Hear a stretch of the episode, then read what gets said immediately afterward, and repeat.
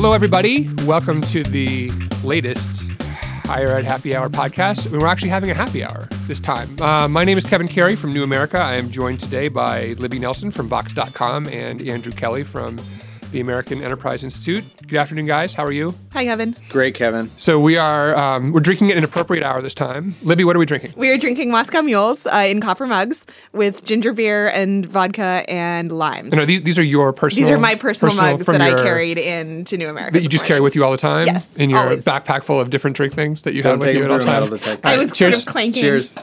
on my way Oh, over. That was good. It's sort of unsatisfying. Slashy, sort of. Clunk. Copper mugs a must. summer drink. A must-have. They It's used to serve drink. Moscow mules in copper mugs at Bar Pilar, and then people stole too many of them, and so they stopped. Oh, wow. yeah. Wait, Moscow mules became a thing like in the last two years. I So feel actually, like. yeah, I have a story about this, which is Okay. that they were a thing in the '60s or in the '50s in Los Angeles. They went away everywhere except for Harrisburg, Pennsylvania, where they never quit serving them at the like two main bars where politics and journalism people hang out. And in my Scranton years, I my Scranton year.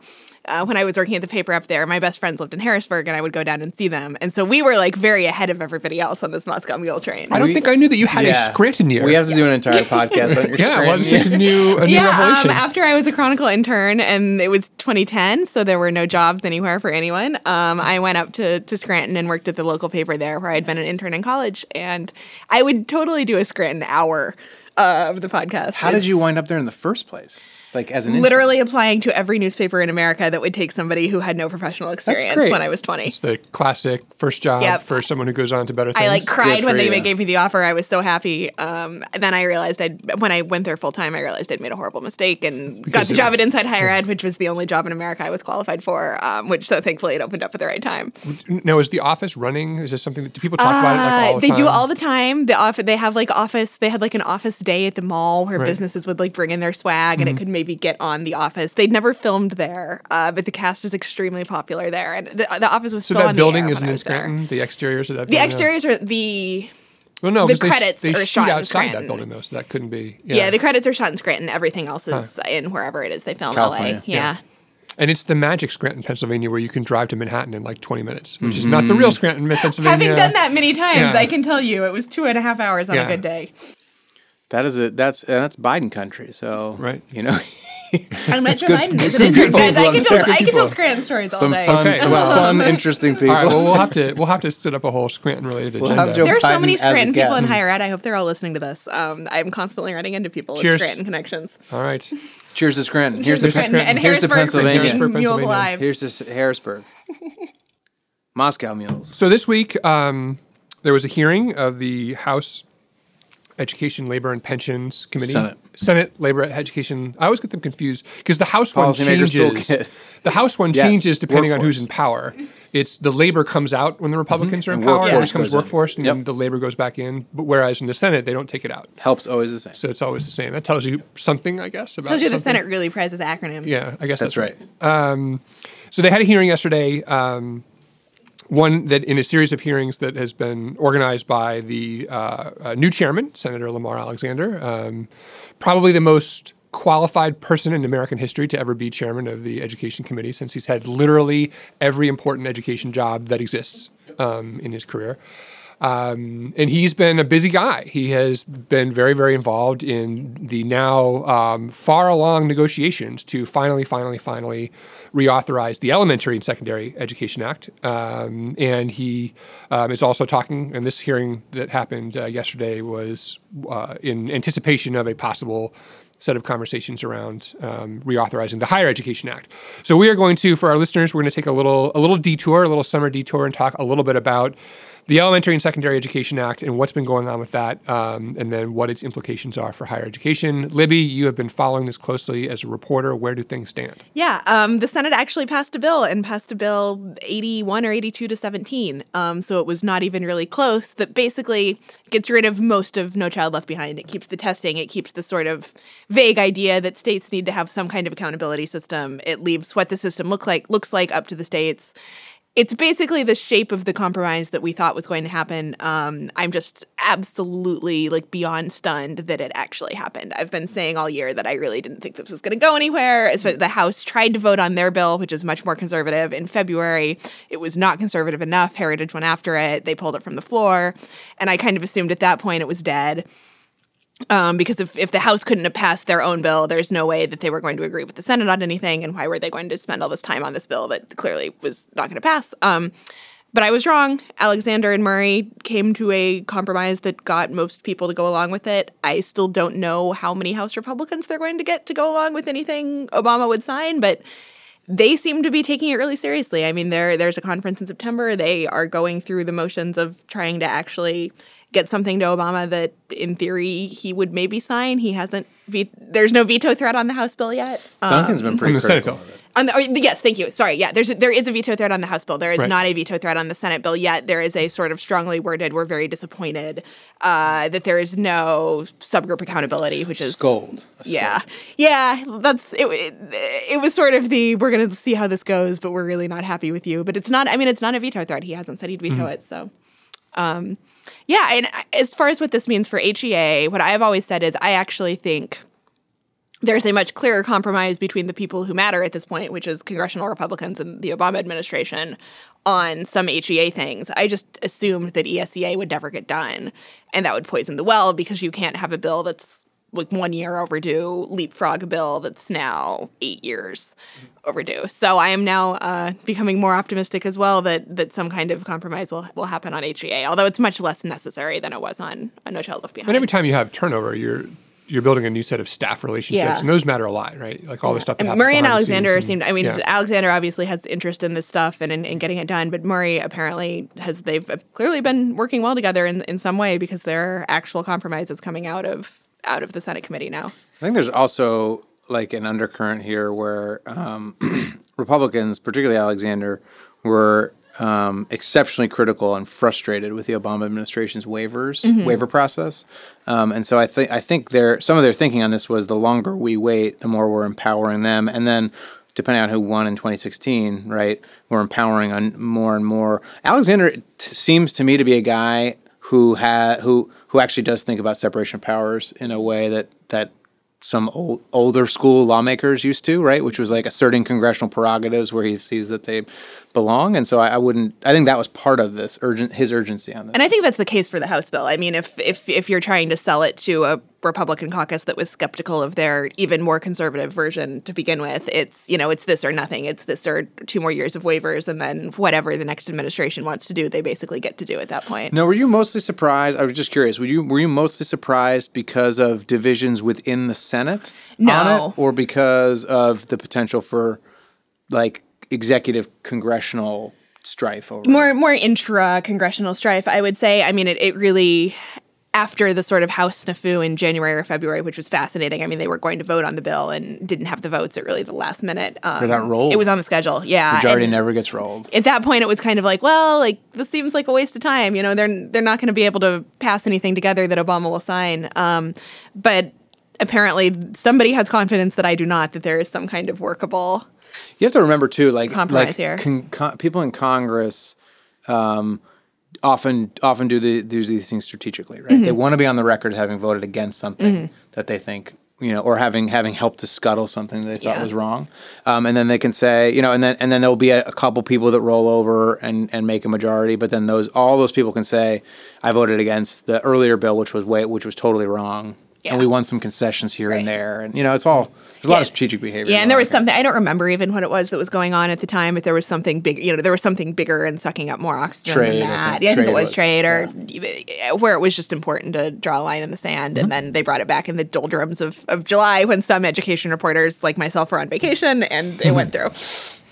And so, is there are there any issues that matter other than the question of what level of federal authority will exist relative to requiring states to intervene in low performing schools, or is that the issue? That is the issue. Right. That is the only issue at this point. Um, I mean, there's some Title One issues. There's a funding formula thing I, I don't understand yet, so I'm not going to talk about. Um, there is Title I portability, which is sort of voucherizing within public schools. Title I is not a great way to describe it. that was in the House way bill, that makes not in the sense. That's in the. House bill, not in the Senate bill, Right. so it's possible that'll come up. Um, Senate bill failed. The Senate, the amendment in the Senate yeah. failed. Um, but that's the only other. I mean, the issue is, and one that really has shifted the alliances in weird ways. Um, civil rights groups and the Obama administration really want some kind of tougher. Mm-hmm.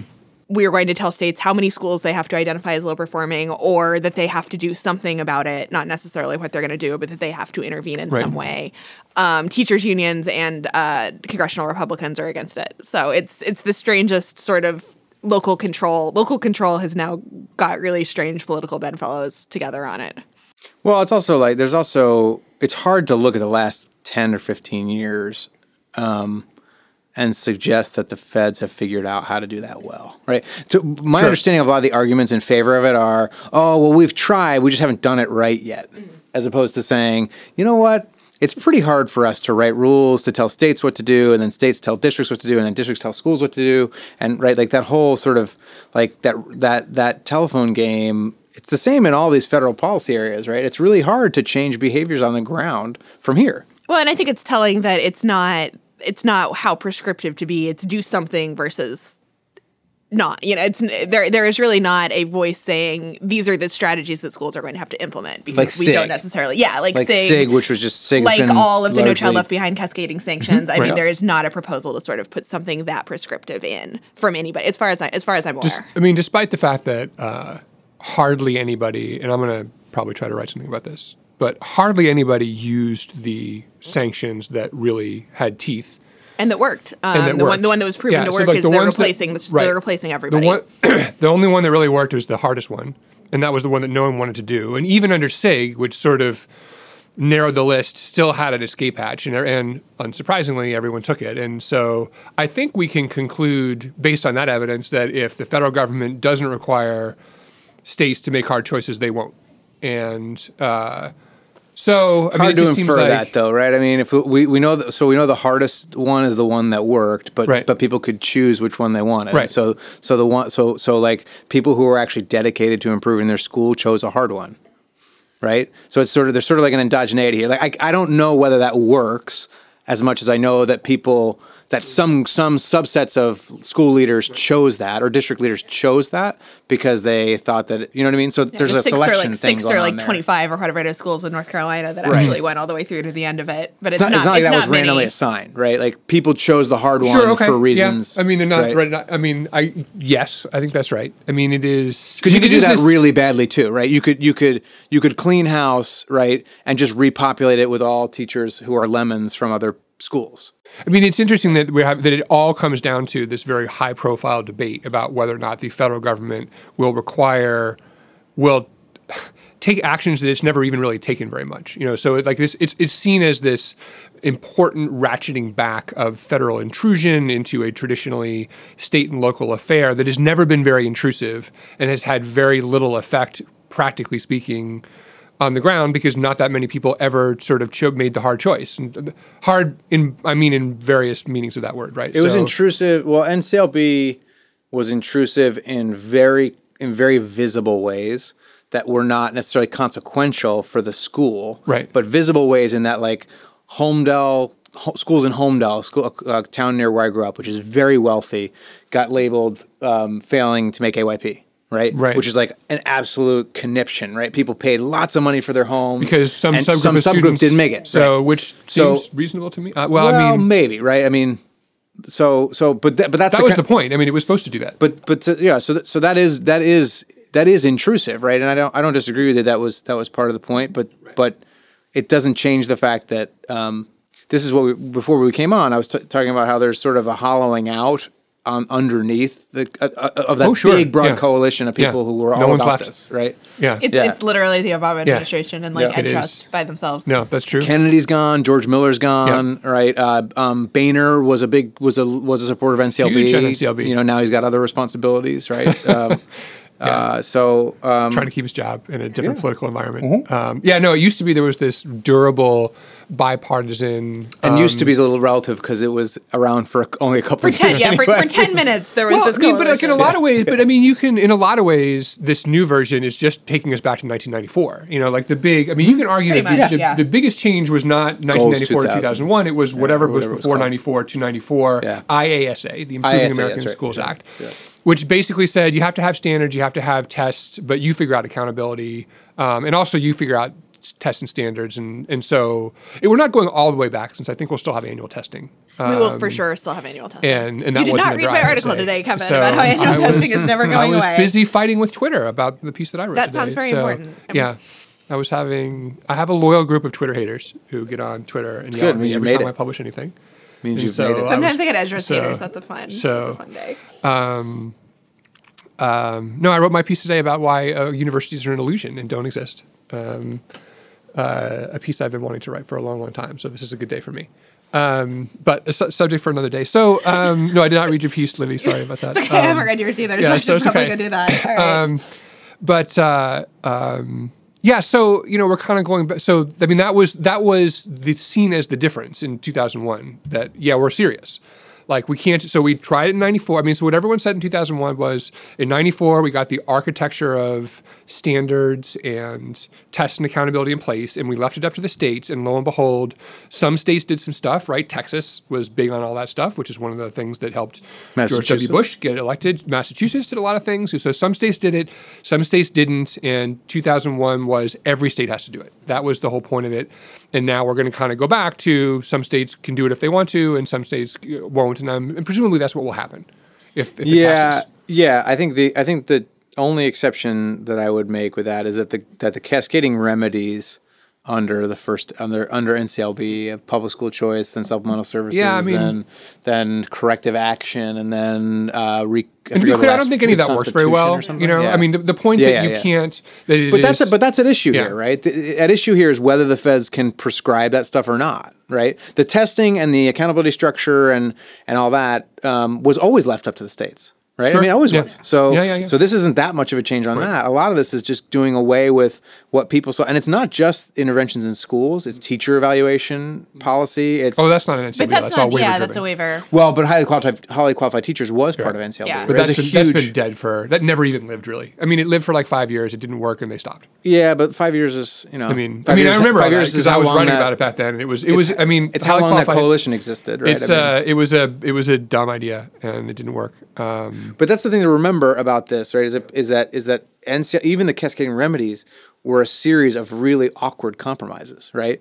The Bush the Bush blueprint, um, you know, looked not, looked a little bit like NCLB, but not a whole lot, right? Remember, there were like voucher. The public school choice would have been vouchers for students in, stuck in family Sure. schools. Yeah.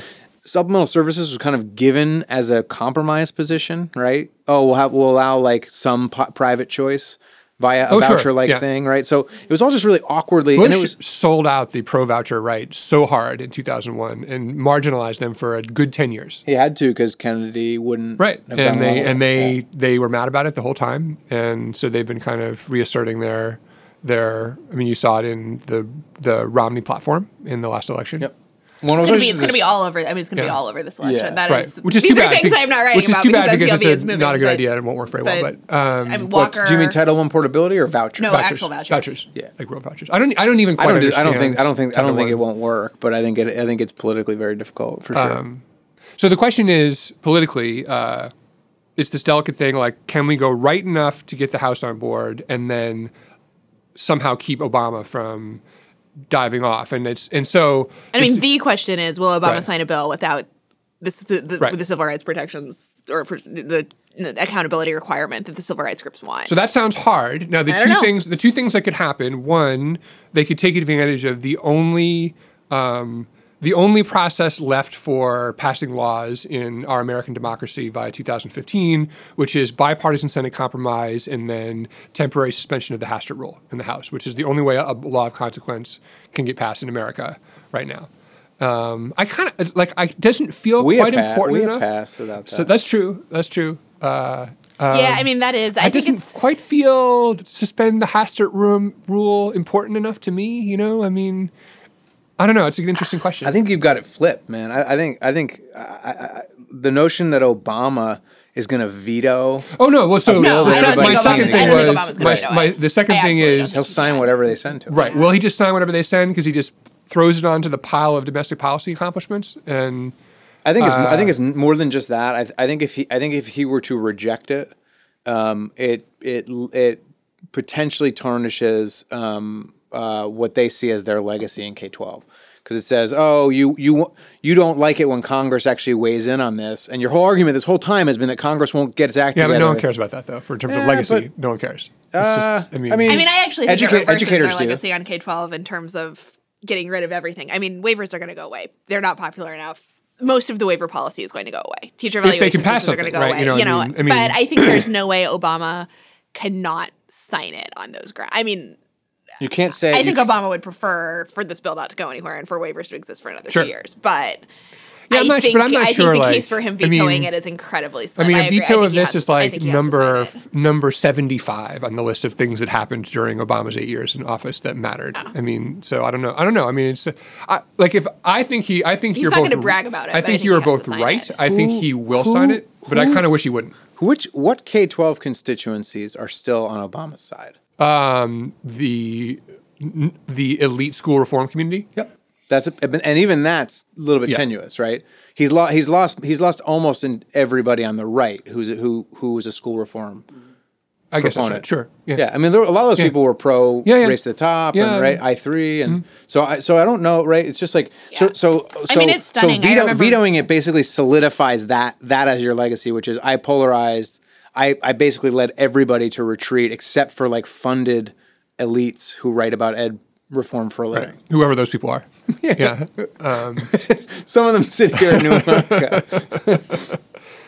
Um, no, I think that's right. I, I mean, it, it is it is pretty remarkable, kind of how. and not, not and honestly, I mean, through through certainly through some fault of his own and and Arne Duncan's, but also largely through the fault of a big, cumbersome federal piece of legislation that was falling apart almost from the day it was passed. NCLB, right? Like, Sure. So like, you just sort of inherit that, and you got to do something about it. But I it. don't know, like Arne Duncan's fault. I mean, they just, I mean, they, they, I mean, all Arne Duncan has tried to do is make the law work, like given the tools available to him. I mean, I mean, you're right. NCLB was Lots collapsing. of the things in the waivers are not in NC, are not remotely in NCLB. so he did so two making things. the okay, law okay. work. He did two things. He, I mean, he, he, somebody had to step in and like prevent the law from like blowing up American public education with hundred percent and everyone being a failing school. Like someone had to do that, and he did that. And then in doing that, he also said, "I'm going to implement my whole agenda via administrative fiat." Um, which whatever, it's legal. So he can do it. making you know, I the mean, la- making the law work now. I like that. That's good. We'll, we'll see how we'll see how the next Republican president makes certain laws work. Well, eh, but but that's just administrative law. You know, I mean, I mean that's just the the constant push and pull between executive decision much making. it's pretty much unprecedented in in educate in federal education policy. Well, we, but I mean, that's all very new, though. I mean, we're talking about the last twenty or thirty years. Title One's been I around mean, for a long time, but it was a funding program for a long time. So, yeah, but ESEA's, so- ESEA's ASCA has gone out of date is it before. is it unprecedented? Yes. Is it is, is it as some people like your colleague Rick Hess have said illegal? No, of course not. Like, I'm, ob- I'm obviously not a lawyer. So I'm not either. But but the fact that it's happening means it's legal, right? I mean, I mean, yes, that's the way these things work. You know, I mean, so I mean, there are court. You can spoken like. spoken like a true Nixon. No, White no, House no, no, aide. no, no. Okay, I reject that. So Nixon didn't say that. Nixon said if the president decides it, it has to be legal. What I'm saying is if a If uh, it happened, if the if- president if- decides it and it happens, No, I mean if, if a if a if a federal agency working with the powers that it's been delegated by Congress like makes a bunch of decisions and it's not adjudicated and nobody sues them and the courts don't say that it's not illegal, then it's legal. I mean that that's like we do this all the time. Like the federal government is constantly engaged in litigation where we're, the courts are every day setting boundaries about you can do this, you can do that, you can't do this, you can do this, you can't do that. That's the way the system works. Like that is how we decide what is legal and what isn't. And the administrative state and, and Right. uh, yeah, yeah, yeah. So- Yeah, no, I'm- I don't just We've I don't. gotten a little afield here. I'm just A little bit, throw okay, that- all right, just gonna throw that in here. yeah.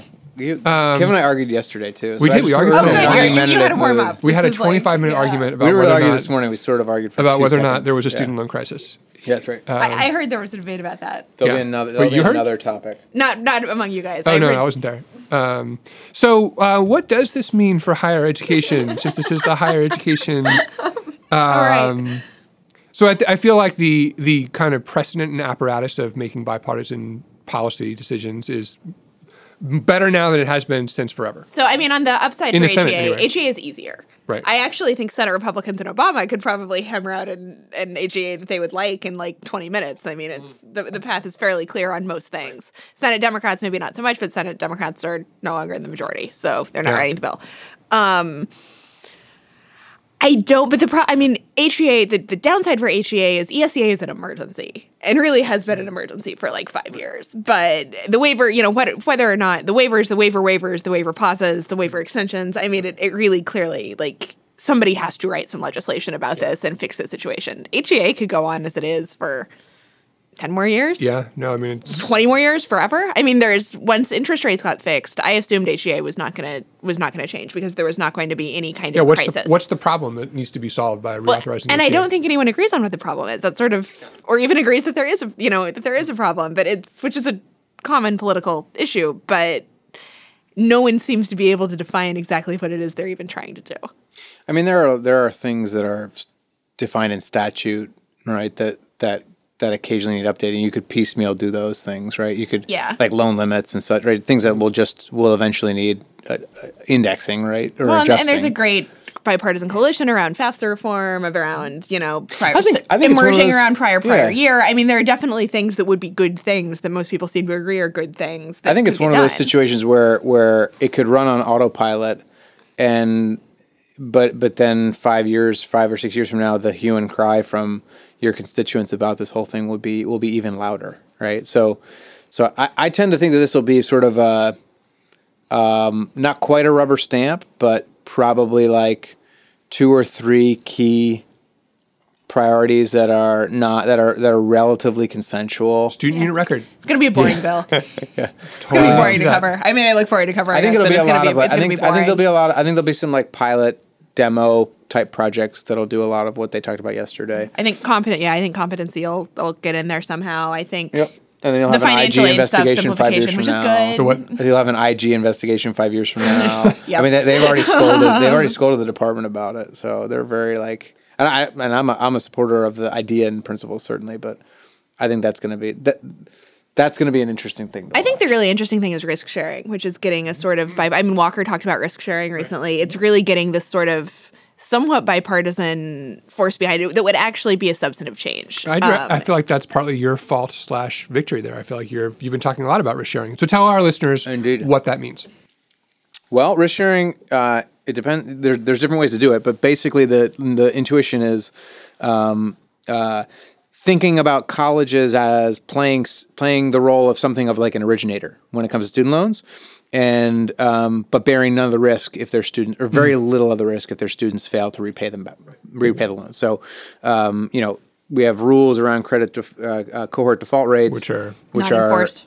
and well, and they're, and they're also threshold problems. The bigger problem is they have a threshold problem where if you're just above it, you're totally out. If you're just below it, you're totally in. And so if you're like five percentage points below it, you're fine. Riding right? along with a thirty percent, just floating along. yeah. right. So, um, you know, and they'll get you eventually if it's three years at thirty percent or whatever. But, um, but the idea being that like nobody who's who's uh, above the wor or better than the worst um, uh, really has much incentive to to think about improving. Um, and you know, people push back on that that that ca- the way I cast that all the time. But that, that that's my posi- that's my opinion. Um, and so the idea would be to put them on the hook for financially for some some proportion of the um, loans that students don't repay. So you could do that by having them buy insurance on the front end, right, where they, they could buy an insurance policy, um, or you could do it on the back end and have the and just and make them make payments um, for loans that go uh, unpaid.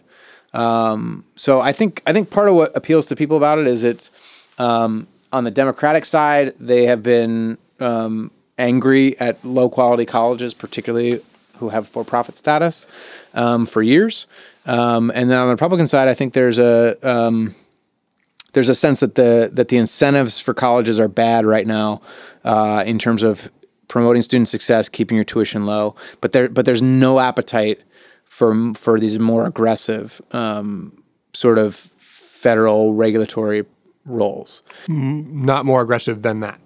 Well, I mean, like gainful and um, um, the ratings and you know sort of these accountability policies that would measure lots of different, you know, a couple different dimensions and kind of have these, you know, elaborate kind of systems of sanctions and rewards. I mean, this is pretty sort of a straightforward. And Gainful, I would, I, would- by the way, would put in the category of stuff that is off the table as long as this administration is in power, and then it just depends, right? So, You mean like just sort of a done deal for now? like, it's not going to get repealed as long as Obama remains president, and Yeah, I mean, I think I think I think that the maybe President Trump will I be think- happy to. I think that there it. will be there will be a long conversation and many votes on amendments to repeal gainful right under H. but he would, he just wouldn't. I mean, it's that's definitely higher than seventy five on his list of stuff he's done. So, yeah, and I think they'll just wait it. And that, so in that so in that respect, I think they'll just wait it out. By the way, so side note, when do we get to talk about the Trump higher education agenda as as serious commenters? How far does this whole thing have to play out? I was just we saying, I was so excited that this election, there are like many people with ideas about higher education. It is such a far cry from 2012. Like, it's going to be so much fun. Yeah, had when do we get to then this start talking about Trump Then University, which didn't didn't Andrew Cuomo like shut it down or something, or there was some whole It ran thing? into some trouble. like Yeah. not yet, right? But there's got to be some moment It's where we're not allowed to do that, and we're After not the when we're not bad people, right? Which is on August 4th. Oh, I don't. So I was just talking about this. You know, I don't. I don't begrudge um, the this guy any of the coverage he's getting. He's he's free country, man. he's doing. You know, he's doing he's doing what he wants. Yeah, it's free country. Like I don't begrudge it, but like so, like a couple days ago, Huffington Post said we're only we're not going to cover. So we're going to put Trump in the entertainment section because we, the media, deem him to not be a real candidate. I would say And the rest of the back. rest of the media is like not super thrilled with that declaration. Yeah. To be like. I mean, it's just silly. Like like Also, now we decide who the candidate, like Yeah. who the serious candidates are. Like, yes, I guess to a degree, always that has happened, but Right. like this seems to be more of a. I think I think I think it is. I think it's clearly like theater, right? I think a lot of it is just totally over the top, ridiculous. Um, but there's clearly something that's resonating with a large Oh, group sure. of people. I thought Matt Yglesias wrote a great piece for Vox the other day where he sort of made the point that, you know, the, here in DC, there's this perpetual stupid notion about a third party that would be comprised exclusively of the establishment positions of essentially like moneyed elite interests. Like this idea of a, like a Bloomberg third, po- you know, third party, which is all of those things like exactly. And his point was no, a third party would be precisely the opposite of that. It would be essentially all the stuff that no one who's elite thinks is important, but a lot of Americans do, and that is Donald Trump to a T. It's uh, you know nativist essentially, um, Simple. right? Like lots of right? stuff like that. So they always, yeah. There's there's a the political scientists wrote the, this like paper that people cite all the time, easy versus hard issues, right? And there some like that that race and civil rights was an easy issue because you sort of knew where you stood on it immediately, right? And that politicians that that both both on both played the race card on the segregationist side and on the other and on the other side uh, that they were effective for that reason. Like George Wallace, right? Was that's the one of the big things that people remember as kind of states' rights guy, right? But it was all it was all basically racially coded, right? Do they? Because I definitely think- remember him as the segregation. yeah, I sort of feel forever like now they re- they just I think the coding has become what they remember him by, and no one cares about states. I mean, you know what I'm saying? Yeah, maybe. I mean, yeah. The important thing is that conversation allowed us to put the word Trump in the uh, tweets and advertisements for the this podcast. That will be Trump coming out, University, so- by the way, is doing exactly what every other traditional university does, which is using a brand that people recognize to sell All right, you're going to go with this. to That is sell a hot take, Andrew. to Okay. sell um, uh, programs of dubious value to people. Every other university. Yeah. Well, Okay. You just told me today that universities are fiction. They are. They are fiction. They're an Yeah. illusion. Read about it on the Upshot at New York Times.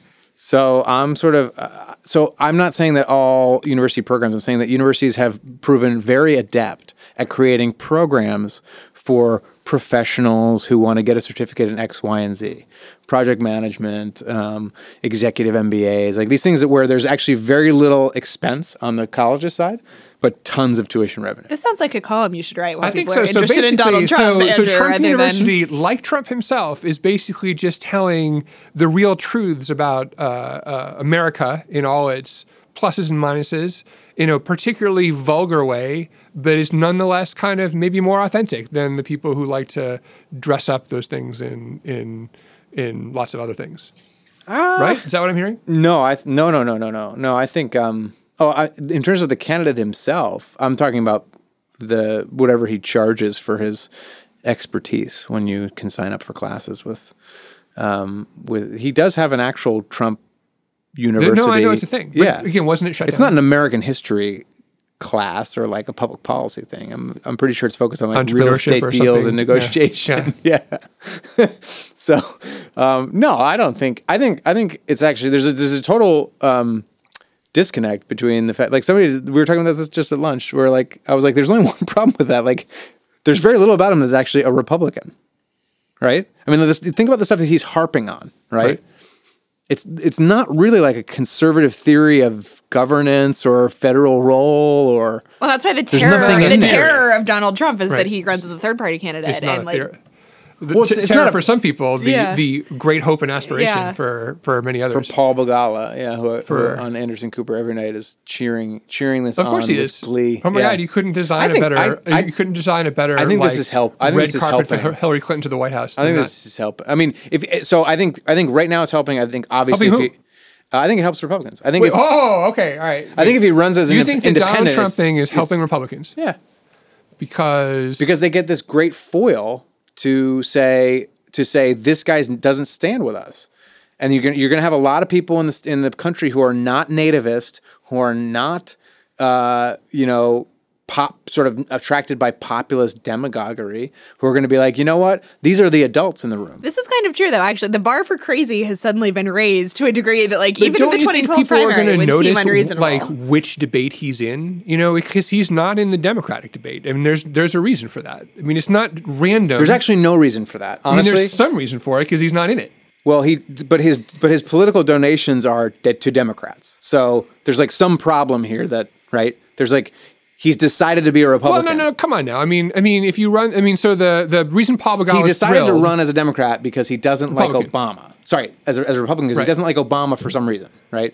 Well, because Obama wasn't born in America, as Trump has explained to us lots of times. But no, I mean, but no, but I don't think that's not true. I mean, I mean, so He the reason supported universal health care until reason like two years ago. The reason Paul Begala, we're, we're one minute away from Libby, Libby saying, uh, guys. I was just going to say, I so, really am okay. enjoying this turn into So- Kevin and Andrew yell at each other uh, about unrelated uh, topics. But, But he the, the though, reason right? That Paul mean- Begala is so excited is that if you, I I think I have the numbers right. If you poll Hillary Clinton against Jeb Bush, who's, who's probably as, as good a uh, uh, proxy for the actual nominee as one could find for polling, Hillary's like six points up nationally. If you throw Trump in, she's 16 points up.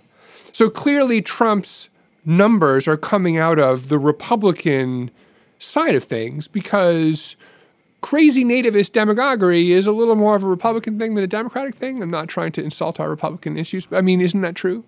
Uh, I think if you look at the history of crazy demagoguery, it's No, not it's not Republicans. Oh, oh, that's certainly true. Yeah. You're absolutely right. But I'm talking about right now in 2015, though.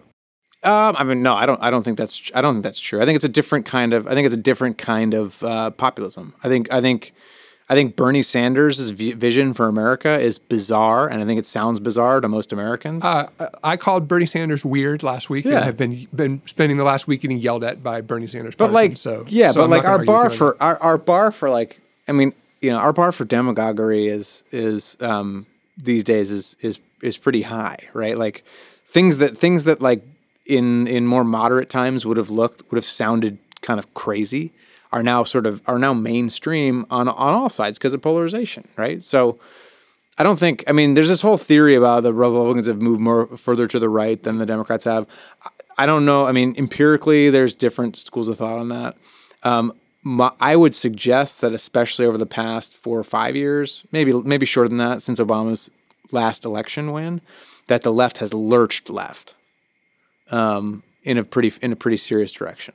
I think Hillary's I think Hillary's agenda is not is is looks n- almost nothing like um, Al Gore's agenda in 2000. maybe I don't know. That's a good question. That's a broad set of questions. Yeah, So yeah. But I don't know. I don't know. I don't think I agree with you on all this. Look, I don't think no nobody has a monopoly on demagoguery, right? And in fact, and in fact, there's and in fact this this Nativist is like demagoguery, though, I feel like that it kind of is a conservative thing right now. uh, yeah, and you know, who, mean, you know I who it's mean- really popular with Right. unions, labor unions. I mean, uh, I mean, it was. you know, I mean, you know I who the mean, most you know who the most nativist people in the country are? The biggest supporters of Democrats. I think that it's clear that comprehensive immigration reform has run up against the shoals of nativism among conservatives. That's why it hasn't passed. Even though probably most Americans would like to pass comprehensive immigration reform, and probably most members of Congress. Is that the only group? Democratic and That's the only group that's run up against the with? It's not the only one, but that's the reason it hasn't passed. Is because of a very strong feeling on the right, on the extreme right, that any any any kind of reform is an uh, insufficient compromise. I and I think- think those are the people who are getting that are going to put Donald Trump in the center stage of the debate that's going to happen in a week and a half. I mean, that's his constituency, right? Because he's the guy who's been like it's really talking about Mexicans. it's really the only thing that it's really the only thing that he is talking about and i think i think that it will become it will become completely evident uh, in the, on that debate stage who the adults in the room are and and I and I think that and I think there, there will be a very clear contrast. Look, they, they already said they have they have a very small amount of data points for in this latest poll that were taken after the McCain comments Sure, he sure. made, Yep. and there's a there's a there's a statistically significant decline in his support. They said that in the and it's Washington Post. only going to continue to happen. So, Libby Nelson, what does this mean for higher education? Oh my God. do you not like politics? You write for Vox. You have to like politics, don't you? No, I don't. I don't have to. Oh my god. No, I realized a long time ago when I was at Politico, which is a good time to realize this, that I enjoy politics as a spectator sport. My Which wife is, not, hates which is it. not to say I, I don't never have, talk which is not to politics say I with don't have wife, ever. convictions Yeah, no, mine- at mine all, does but, the, also. but not I don't actually enjoy Yeah. covering it. Yeah. No, Yeah. my wife, she doesn't like it. I She did get a doesn't- degree in political. She doesn't like the internet really. You know, God bless her. It's a much better. It is a much better way to live your life. No She likes Twitter. the, she likes public library. you know, just and- kind of. She's like, what? Why? Oh, I, And I'm I like, love yeah. political fights on the internet. I just Yeah. choose not to engage in them. Ah, so you're so you right. So you. I know I you really don't do enjoy participate. it. I Yeah, just yeah, like I just Right. like Yeah. enjoying it as Got a it, got as a it. spectator. No, I think that So I this think, is working very again. well for I think is what we I'm could. We, can- I mean, we can put we can bet on this, right? Does this help? Does this help or hurt Republicans? I mean, there's been there's the battle. Is there a way for me to bet actual money that this hurts the Republicans? Because I feel like by the how do I time we're back to this podcast, we'll How have do an I do answer that? to conditional on conditional on him not running as an independent? Pretty big condition. Um, okay, sure, okay. I don't think he will. I think it'd be too expensive. Yeah. So and I think it would take too much time. So I think so. I think it helps. And uh, so when I say it helps Republicans, I don't necessarily mean so. There's a difference between saying it helps Republicans as a whole and that it helps some Republicans in the Republican field. That's what I, I think. It helps the serious Republicans in the Republican field to because they have a foil. Except for the serious Republicans who are trying to like announce or make plans or anything, Yeah, while the only yeah. thing people want to pay attention then- to, like the only Republican primary news that has existed for the Right, last I mean, you three must- weeks you is just- Donald you Trump. see It is these- amazing. I came back. Well, I thought while I was gone because I was just completely off the grid for ten days. That like obviously this would have gone away, and there was a horrible You moment you at our just- Monday meeting see- when I you- there literally said, "Wait, Donald are Trump is still like running." they're at the two percent, the one percent, and they're, They're saying to themselves, you know, it's still any man's game or woman. There's one woman in the field. Uh, if I could just get a little bit, of, and then it's like, wow, wow, wow, wow, Yeah. wow. well, and it's, you know, it's this oh, crazy man, positioning of like, what position do I need to take crazy. to get four percent Right. Yeah. of the polls in order Well, to that's make why I it to the debate? I think like, Per- I think I think Perry was pretty savvy in being like the guy who's going to Getting out go, front on yeah, Trump like, bashing. it's the way to get back in this. Um, um, I but I do think I think for the serious candidates, I think they're keep putting their heads down and they're doing hard work in New Hampshire and Iowa to court voters face to face. Who are and all I guarantee you, there's a crew of voters in those states who are asking them. Gosh, what do you think about Trump? I think he's being. I think he's terrible for this. I But I mean, are we all? So I mean, I have to say, like, are we? Are we? We're like, oh, he's not, I mean, I just said he's not going to run as a third party candidate, but why not exactly? It's not like there's no precedent. You're the one who said it. No, I don't know, but now I'm questioning it. You know, like I'm questioning it. I feel like we, like maybe we're all underestimating the man a little bit. You know, I mean, I think no one thought it would go this far, right? And I think it depends. I think I think it also I mean, depends just on like Ross Perot. Let's just keep Ross Perot out there Ross as a Perot- Ross reality Perot- that happened twice. Ross Perot did not, in the space of like two weeks, offend like huge swaths of the American population with with like with like in a very short period of time. I mean, the, the level of offense that's possible for the next sixteen months is like enormous, right? So like, I mean, it, it, it was the case where I would had I had conversations with like fellow Democrats a couple of days ago where people were like, "Oh, if only he hadn't said that thing about McCain." And I'm, you know, it's like, well, no, you just can't expect that he's going to just strategically be a crazy person in a way that just keeps it going and makes the Republicans look bad, but never makes himself look bad. Like no one's going to pull that off. yeah, Maybe Well, this is the case for not having a 24 month presidential election cycle. One of think- many cases. I honestly think- I honestly think that's part maybe we can have some fun Yeah. for the Yeah. if we're gonna have to do this for 17 months. Well, and I think that's part, and again, I think that's part of what is um, part of what an advantage is here for for other Republicans is that I think they're a little bit annoyed. I think the guys who are low in the polling are annoyed by how much oxygen's been sucked out. I think the folks that are steady, are polling steady and doing well. I think they're probably just like this is kind of the spotlight's sort of off of us, and and and he's sucking up all the bad. The bad and good It has to press. end eventually, It's so- mostly bad press. I mean, it's Yeah. mostly like critical press. So like, why don't why don't I just use this time to meet face to face with voters and not have to worry so much about the national cycle, right? And and and when people ask me about it, condemn it, right? And then I start to look. I start to look a lot more. So it's good for Scott Walker, good for Jeb Bush. I think it's good, for, Walker Bush, Rubio, Rubio. maybe, I think it's good for guys. Perry in that he's Yeah. he's become the Rand foil. Paul, maybe I don't know. Yeah. Yeah, I don't think it's good for Cruz. Cruz said, "Oh, he's saying what a lot of people are." Saying. Well, because Cruz, had, you know, he had sort of staked out the like maximalist crazy. Yeah, position, it's- it's probably you know I disappointing for? Ted Cruz, to be honest. So it's tough to be like he probably thought he was rock solid. Like he's like no one, no one is no going to can outflank this, me on this stuff. right? Yeah, You know? and I actually, so again, I don't. I actually think that if you got down to brass tacks and asked Donald Trump about a lot of the issues, I think he would be far. I think he would be left of Ted Cruz on a Sure, lot he's of a it. he's Well, an yeah. urban guy from New Jersey. He just hasn't New York talked about City, it. You Yeah. know, I mean, no, you're Yeah. right. I mean, if you look at his position, He hasn't talked about anything. So He talked about like he's talked about like veterans, border security, ISIS. Um, that's really about it. I think you're overestimating the number of Americans who care about policy. Sadly, Andrew, I really do. No, no, I mean no, I'm I'm more mean like I just think like so so the notion that that uh, Trump has outflanked Cruz like in some ideological sense, I Oh, think yeah, is not right. no. I think I think in terms of being visi- a visible provocateur. Oh yeah. Yes. Which is, I think, a lot of what Mm-hmm. defines Ted Cruz. I don't think he's. I mean, I think he votes the same way as Marco Rubio does. I assume most of the time, right? You know, I mean, I mean, his like his Ted Cruz-ness and getting from being the junior senator of Texas to being a like a nationally known figure, which he did in a short amount of time, was about like kind of going the extra mile in terms of Being visible, some- being a yeah. visible senator. Yeah, I think that's right. Yeah, yeah, I don't even disagree with that. Well, we said it was going to be short. That was a lie. that went well. We haven't even gotten to. Vanderbilt. we haven't. Oh, Do you want to do you want to hear silly silly Yeah, opinions we never about even talked. We, politics? ta- we didn't talk about the first thing we said we were going to talk about.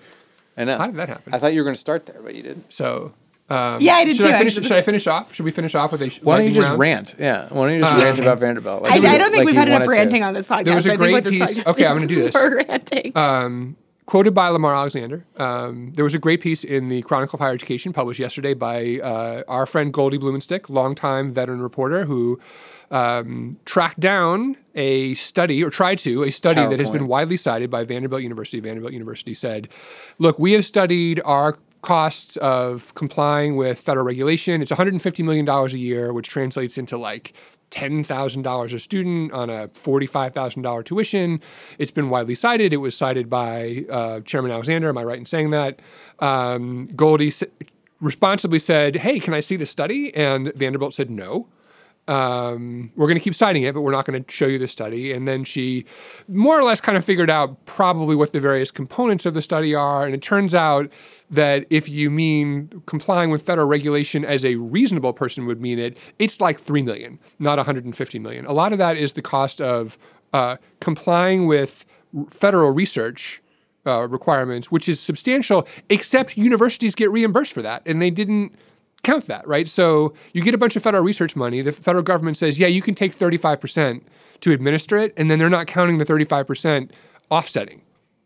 Um, and then it was also all of their costs for being regional, regionally accredited were in there, even though that's not a federal mandate and has existed since the 19th century. I think all of their programmatic accreditation costs are in there. It's a even though federal. It is a federal requirement. But for Vanderbilt, not really, right? I mean, Vanderbilt, as long as regional accreditation exists, it's it's a it is If Vanderbilt regional- weren't accredited, they couldn't get student loans Regional accreditation is a straight up federal compliance cost if you're a for profit college and your business model is being in the Title IV system. I think that's a technicality. You can make your No, you can make I your mean- point. You can make your point without the six whatever six million Right. that they say that.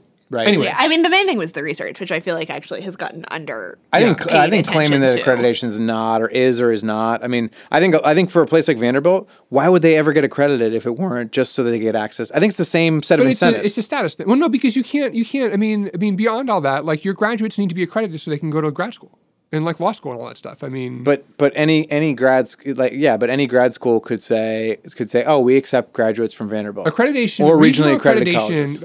I, I am quite sure that Vanderbilt was regionally accredited for decades before it became a Title IV requirement. Um, that's fine, but but I think but but um, there are reasons to there are reasons to argue that that is not entirely that is not uh, unrelated to federal regulation. I would just say that. Okay. I think the research points are valid, um, especially like the sort of oh no, we count that as a cost even though we're reimbursed for it. That seems to be total total amount. Well, like 116 million out of 150 million is a lot of research costs to be folding into this. Right. Like a lot. But I mean, but I mean, so that's fair. So like, so take off the, so like, if you take off the reimbursed mm. part, we're still at because it was like I think he said twenty or thirty million, right? So you're still around like eighty million dollars that he's talking about. we have no for idea because they won't release the study. I mean, that's the thing about. I mean, it's Yeah. just absurd and ridiculous. I can just keep ranting as long as we want to. But but the whole but like this but I do think one of the one of the interesting things that will come of this is that this there will be a long conversation about federal research and overhead rates and indirect costs. also twenty or 30%. I mean, the numbers I usually hear are like fifty-five percent or something. I mean, He was saying twenty or thirty million of the of the money that he said was due to research was due to research was reimbursable or something was was something. That's still a low though. I mean, that's still like like- twenty five percent of what they said the research amount was. Um, Well, I mean, yeah, I so like my, my response to this is always like, well, money ha- money comes from somewhere, right? And so so to the extent that there that to the extent that getting federal grants for research costs the institution money, mm-hmm. right? Above and beyond the money they get from the federal government to do the research, right? Which is which tends to be to pay the cost of the research. Like somebody's somebody's cross subsidizing that, right? I mean, this is a lot of this is a lot of what's in your book, right? That it's hard to maintain the two. Part of the reason it's hard to maintain the two is because it costs money to do research, even if you get it funded, because you have to comply with all kinds of requirements around reporting and I agree with all that, but that that number is being used to advance a very specific political narrative that is wholly endorsed by Chairman Alexander, which is basically trying to marry the broad public concern about the price of higher education, mainly to undergraduates, with an idea, with a, a deregulatory agenda um, and basically saying that the one causes the other. That federal regulation is the thing that is making college so expensive. So if we if we uh, enact my deregulatory agenda, then it'll solve that problem. I think that is nonsense on a stick. I think it is completely made up. Well, I think I think that the I think that the Vanderbilt um, the fellow from Vanderbilt uh, answered that question when when Elizabeth Warren said, "Well, I assume that if we roll all this back, that your tuition would come down by that amount by the proportional amount," and he said no. And he, and he would not pledge to that. So I think you're right. I, I don't think that that's. I wouldn't argue that. I think I think it's. I think that two things could simultaneously be true, right? I mean, you could you could say that the federal that federal regulation around higher. I mean, we did the study of disclosures. The the number of disclosures is, is, is absurd, and, and and a lot of them are sort of meaningless, right? Right. Um, Nothing worse than absurd and meaningless at the same time. Yeah, right. So so so I, I think that that that that could be true without that being without that being like the primary driver of cost. Somebody's paying for the person who has to fill all that stuff out, right? Um, there's lots of redundancy between IPEDS finance and aud- the audits that that the financial audits that Ed does, right? For financial solvency, right? I mean, there's just there's things that the federal government is and it's like anything. Stuff gets layered and layered and layered over time, right? You have a dorm fire, fire logs. You have you have Sure, a sure, sure. campus violence or Ted Bundy or whatever. You have, there needs you to know, be a. We need to be accurate and have a sense of proportion about how much, if you whatever your the amount of wasteful federal regulation costs you think exists, and there are some. I'm sure it's We're- something that just we need to know what it actually is and how big that is compared to all of the costs. We're assuming, yeah, but you're assuming that that's that that's actually like an easy that that's something that you can easily calculate. A reasonable estimate should be obtainable, right? Like a, Maybe. a, based on a methodology that's actually disclosed and Yeah, I mean, uh, so so this is not a defense of Vanderbilt, right? I think that I think that the fact that they're fe- to the extent they're feeding information that is, if not if not inaccurate, certainly certainly um, uh, border, borders on inac- inaccurate in, in some cases. That's that's nonsense. They should be they should be. If I if I were um, somebody who had cited that fact, I'd be very very angry, and I'd let them know how angry I was. I mean, it sounds like somebody made a guess of how much they spent on it and then like scrambled to back it up. Is I the only just- thing that makes sense. I think they just did an inclusive estimate, as as any as any private firm would do if you asked them how much it costs to comply with state and federal regulations. That's what that's what firms do because they credit any any man hour that's spent complying. They would say that's due to them. And so I so I don't disagree with you. Having a realistic estimate of it would be helpful. I don't know that realistic estimate is going to help that much. What like what do we do when we have a realistic estimate? You're going to say it's too. You're going to say it's not that much. At college is going to say still say it's too much, right? So like we can make a judgment about but we can we can at least agree on what it is relative to something else that we also agree on. so if they right? come back So- and said it was 75 million. I mean, if they right, if they came back, if they came back and said it's two, if it's six million and it should be two, we could have that argument as long as we all agree that it's six relative to whatever the you know the amount of money that they spend is. Yeah, It's I mean, we fair. can have the argument. And That's I- fair, but I, they're- I, I'll but- be out there saying, spend more money. I don't care. But it's like all this stuff, right? When they go and ask people, like, oh, you know, what do you think are the burdensome federal regulations? They say all of them. Because anybody who has to comply with any regulation as part of their job hates the regulation they have to comply with. Even even people on the left who love le- regulation, they hate they hate. I'm happy to have that in their own discussion as long as we take this canard that uh, federal regulation is in any way a significant driver of student tuition off the table. Yeah, and I, th- and I think if you read, I think if you read serious diagnoses of the cost problem, on uh, including by conservative scholars, they don't. That's not that's not the top reason. Top reason are structural reasons having to do with the incentives of colleges and the cost disease, which is a real thing, right? I mean, Then we're in agreement. yeah. All right. Any last thoughts from you Good guys? rant. Good rant, Kevin. Okay. Thank you very much. All right. Well, this concludes um, this Higher Ed Happy Hour. Not an abbreviated version, as it turned out. But thank you, all of you, Oh, yeah, for not- not listening. Um, even a little bit. And as always, uh, thank you to Amanda Gaines and John Williams here at New America for doing a fantastic producing job. Um, I hope everyone is enjoying the summer, and we will see you next time. Thank you for listening to this New America podcast. This recording carries a Creative Commons Attribution, Non Commercial, Share Alike 4.0 international license. Music thanks to Silent Partner for their song, George. To learn more about New America, please visit us at newamerica.org.